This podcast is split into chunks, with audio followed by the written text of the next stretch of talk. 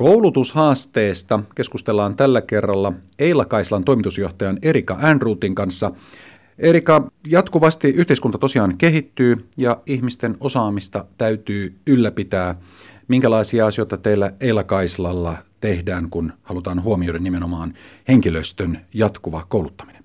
Kyllä, olet ihan oikeassa tuossa ja mä sanoisin, että elinikäinen oppiminen on kyllä niin kuin ajatustapa, jota yritetään tässä vaalia ja rohkaista ihmisiä siihen. Toki meidän on myöskin työnantajana huolehdittava siitä, että meidän henkilöstöllä on tarvittavat kompetenssit ihan mitä tulee substanssiosaamiseen ja silloin mä mietin ehkä eniten meidän henkilöstökonsultteja, joiden rooli on hyvin monipuolinen siinä mielessä, että he toimivat sekä työnhakijoiden tai jopa työntekijöiden edustajina ja vähän mentoreina, mutta myöskin sitten asiakkaidemme jatkeina. Istut näköala paikalla siinä mielessä, että nimenomaan henkilöstöratkaisuja kun tarjoatte, eli autatte teidän asiakasyrityksiä löytämään ja saamaan nimenomaan ne henkilöstöresurssit, joita he tarvitsevat. Minkälaisia asioita nimenomaan olet huomannut, että kannattaa painottaa nykyään, kun henkilöstöä pitää kouluttaa? No meillä se näkyy hirveän vahvasti siellä just näiden henkilöstökonsulttien ja rekrytointikonsulttien taidoissa, eli meihinhän asiakkaamme luottavat, että me tiedämme esimerkiksi työlainsäädännöstä, kun puhutaan tämmöisestä niin kuin henkilöstön kouluttamisesta laajemmassa skaalassa, niin meillä se painottuu just nimenomaan työlainsäädäntöön ja siihen liittyviin asioihin, TES-sopimuksien tulkintaan, kaikki mitä liittyy niin kuin siihen työnantajan velvoitteisiin, mutta yhtä lailla niin täytyy henkilöstökonsulttien esimerkiksi ymmärtää ja pystyä lukemaan ihmisiä ja myöskin testaamaan heidät. Eli me huolehditaan siitä, että heillä on erityyppisiä sertifikaatteja testaamiseen, analysointiin. Ne on ehkä ne niin kuin tämmöiset, kun puhutaan ryhmäkoulutuksesta. Sitten toki on hyvin laajasti niin kuin henkilöstöä. Me täällä tehdään markkinointi, myynti, kaikki tehdään itse, hallinto, palkanlaskenta. Eli pienemmissä määrin niin on osittain sellaista niin kuin vuotista koulutusta tai sitten täsmäkoulutusta, jos on jotain. Tässä kun alettiin syksyllä tekemään webinaarisarjoja, niin silloin markkinointiväen piti vähän miettiä, että miten webinaareja tuotetaan. Esimerkkinä. Kenen vastuulla teidän organisaatiossa on oman osaamisvajeen päivittäminen? Työntekijällä vai teillä työnantajana? No kyllä mä haluaisin sanoa, että se on molemmilla osapuolilla. Tietysti esimiehellä on viime kädessä vastuu huolehtia siitä, että hänellä on osaava ja tarpeeksi osaava tiimi, mutta mun mielestä nykypäivänä kyllä työntekijän pitää olla hyvin valventunut siitä, että mitä niin kuin toimenkuva vaatii ja mitä se tulee vaatimaan. Eli että huolehtii itse siitä, että koko ajan kehittyy. Ja tämä niin kuin kehittäminen ja kehittyminen on ihan hyvin luonnollisia osioita meidän niin kuin yritysarvoissa. Liittyykö tämmöinen henkilöstökoulutus teillä esimerkiksi jotenkin mitattavaan tai kvantifioitavaan? Vai onko se enemmänkin lähinnäkin mutua, että nyt tarvitsisi saada jotain tietyn tyyppistä koulutusta?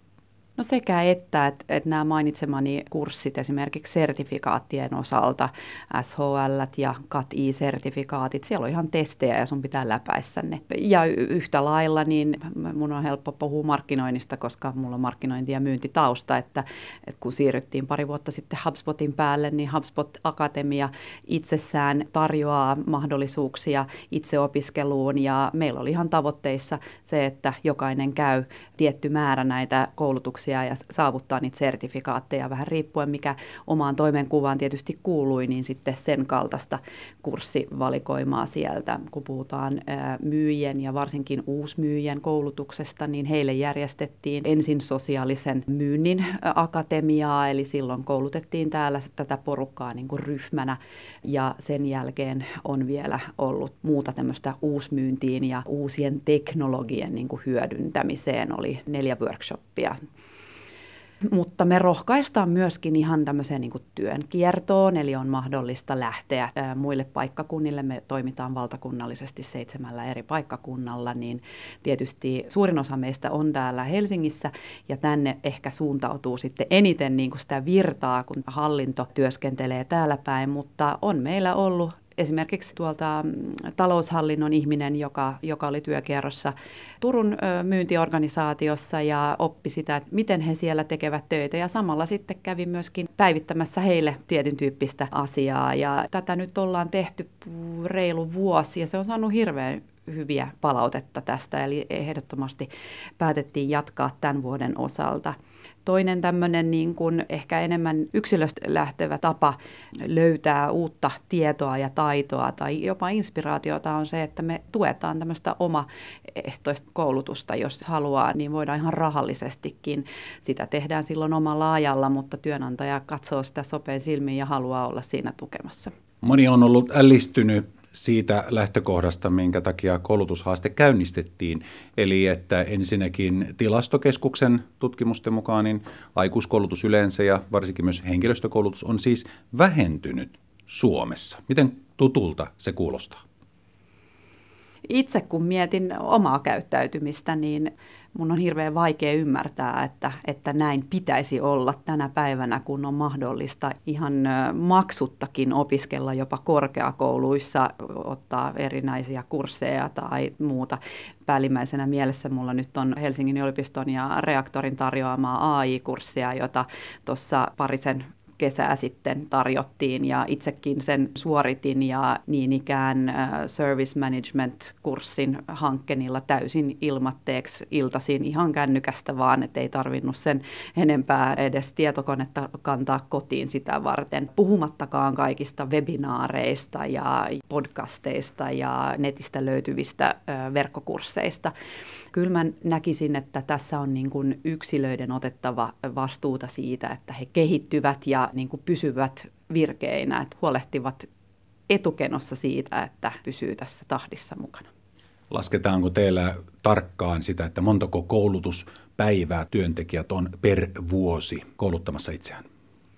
Me seurataan kyllä tätä ja ollaan niin kuin ajateltukin meidän tavoite- ja kehityskeskustelun runkoa niin, että 2 vuodessa vähintään esimies ja työntekijä näistä asioista ja sen työntekijän kehittymisestä puhuu. Ja me asetetaan tavoitteita, mitattavia tavoitteita, tiimitavoitteita, mutta myös yksilötavoitteita alkuvuodesta.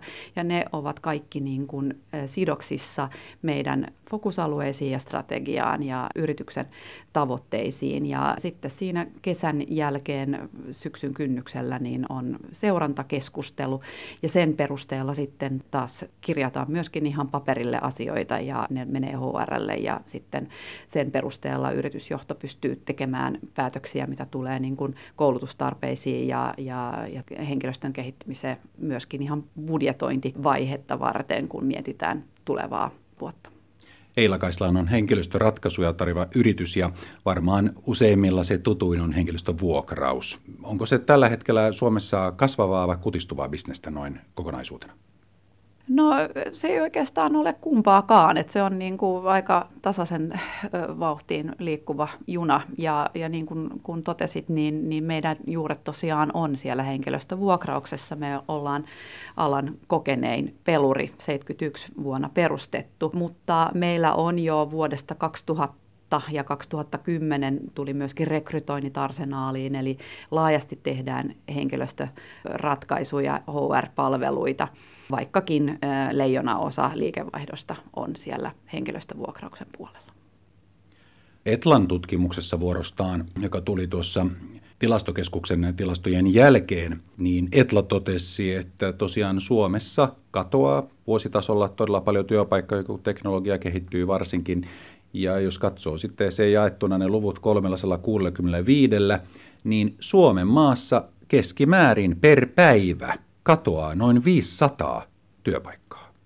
Mielenkiintoista saman tilaston mukaan, niin saman verran uusia työpaikkoja kyllä myös syntyy, monesti jopa vähän enemmän. Mutta niissä tarvitaan sitten aivan uudenlaista osaamista ja sen takiapä näitä työpaikkoja katoaa ja uusia syntyykin, kun ihan uusia kompetensseja tarvitaan. Huomaako tämän teidän Eilakaislan liiketoiminnassa, että todella firmat haluaa aivan uudenlaista porukkaa jatkuvalla syötöllä kehiin? Joo, ja kyllä sen näkee myös, kun katsoo historiatietoja, että silloin 70-luvulla, kun Eila Kaisla tämän yrityksen perusti, niin silloin etsittiin lävistäjiä ja erityyppisiä tällaisia niin kuin toimistosihteeripuolelle meneviä ammattitaitoja, mitä ei niin kuin tänä päivänä edes tunneta. Mutta näin se on, että tietokoneet ja meidän nykyiset työkalut niin antaa meille edellytyksiä itse hoitaa paljon semmoisia asioita, joita aiemmin joku muu hoiti jonkun puolesta. Ja toimenkuvista tulee siinä mielessä laajempia, että sä toimit itse sihteerinäsi. Mutta samalla tavalla niin tarvitaan yhä edelleen niin kuin ihmisiä, sitten, jotka keskittyvät johonkin tiettyihin niin kuin asioihin. Että me kun toimitaan ei ainoastaan, mutta hyvin pitkälti toimistosektorissa, eli oli sitten toimiala mikä tahansa, me ei olla siinä sidottu oikeastaan mihinkään alaan. Mä oon aiemmin sanonut, että meillä pyörii 22 eri tessiä, mutta mua korjattiin tässä aiemmin päivällä ja sanottiin, että itse asiassa viime vuonna niin meillä oli yli 30 tessiä palkanmaksussa käsittelyssä, niin se kuvastaa ehkä sitä niin kuin laajuutta, millä kentällä me pystymme toimimaan, että oli se sitten suorittavaa tasoa, toimihenkilöä, johtavaa, niin me pystytään yrityksiä toimialalla kuin toimialalla näissä asioissa erittäin hyvin palvelemaan. Miten aktiivisesti teille on tärkeää, että te vuositasolla yleensä rohkaisette sitten kaikkia näitä ihmisiä, joita te välitätte jatkuvasti itse opiskelemaan ja kehittämään itseään? Kyllä, se on tärkeää ja sitä tekevät meidän henkilöstökonsultit ihan päivittäisessä työssä. Hehän hyvin monesti edustaa näitä työntekijöitä, siis tarkoittaen sitä, että asioita, joita näitä työntekijöitä askarruttaa arjessa, niin se saattaa ennemminkin kääntyä meidän puoleen kuin sinne toimeksiantajan puoleen. Ja me omatoimisesti tuotetaan hyvin paljon materiaalia ja informaatiota, oppaita sekä työnhakijoille että työntekijöille liittyen just näihin asioihin. Paitsi uudistumisvelka, josta on keskusteltu tässä viime aikoina paljon alalla, jossa tarkoitetaan sitä, että organisaation on todellakin tärkeää ajoissa uudistua, niin että se ei jää ikään kuin velkaa verrattuna siihen kehitykseen, mikä yhteiskunnassa on. Niin toinen keskeinen asia on sitten se yksilön osaamisvaje. Ja silloin on kyse nimenomaan siitä, että ihmisen pitää itse koko ajan pitää huolta siitä, että hän osaa niitä asioita, joita häneltä edellytetään. Miten brutaalia sinun mielestä työelämä tällä hetkellä on? Edellytetäänkö meiltä jatkuvaa juoksemista, jotta edes pysytään paikallaan, vai miten hurjalta meno tällä hetkellä teidän näkökulmasta tuntuu? No mä luulen, että semmoinen ikuinen kiire, ja tämä kiirehän on siis oikeasti vaan tunne. Eli kyllä ihmisen pitää pitää huolta siitä, että varsinkin johtavassa asemassa oleva henkilö siitä, että vähän pitkäjänteisemmin asioita miettii. Ettei koko ajan olla sammuttamassa niitä paloja, vaan oikeasti rakentamassa semmoisia mahdollisuuksia, ettei niitä paloja ensinnäkään edes syntyisi. Ja silloin niin kuin tämmöinen itsensä johtaminen ja priorisointi ja tietyllä tapaa ehkä keskittyminen tai fokusointi tulee entistä tärkeämmäksi. Ja ei ainoastaan niin kuin esimiestasolla, vaan ihan niin kuin yksilöiden. Meillä on niin kuin sellaista tietotulvaa koko ajan, että jos sä annat sähköpostin määrätä, mitä sä teet, niin et sä kyllä tee mitään muuta kuin luet niitä sähköposteja. Että kyllä siinä on niin kuin tärkeässä roolissa se, että on asetettu tavoitteita ja toimenkuva on selkeä ja myöskin aikataulut ja tietysti se hyvä esimiestyö siinä mielessä, että huolehditaan siitä, että se ihminen tietää, miten priorisoida. Mutta paljon vastuuta on sillä yksilöllä itsellään, että sit osaa myöskin niin kun nostaa käsiä ja liputtaa, että hei, että nyt oli tämä ja tämä ja tämä asia ja sitten pitäisi vielä ehtiä tämä, että missä järjestyksessä mä nämä teen. Mikäli ei itse pysty sitä päättämään, niin silloin esimies on se, kehen pitää pystyä kääntymään. Tämähän vaatii nimenomaan sellaista itsekritiikkiä ja kykyä analysoida jatkuvasti omaa tekemistään. Lopuksi Erika Ehrnrooth, miten näet täällä esimerkiksi Eila Kaislalla, että kun halutaan kehittää ihmisiä, niin tapahtuuko se enimmäkseen jotenkin työn ohessa ja lomassa vai nimenomaan ihan erikseen kursseille mennä?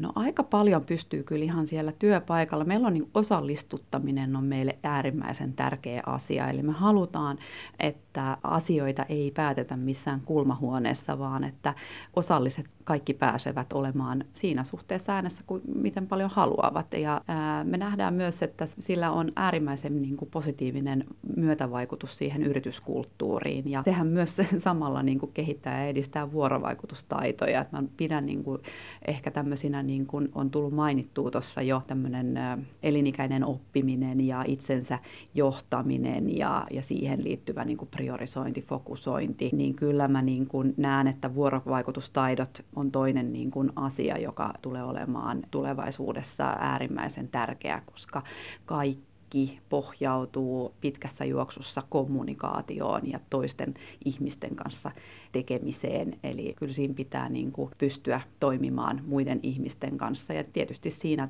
mielessä myös kielet, että kansainvälistymässähän tämä maailma on ja haastan siinä myöskin meidän asiakkaita miettimään, että onko se oikeasti niin välttämätöntä osata suomea. Että eikö siellä firmassa voisi työllistyä semmoinen, joka on äärimmäisen taitava, osaa englantia ja on ehkä kiinnostunut oppimaan suomea.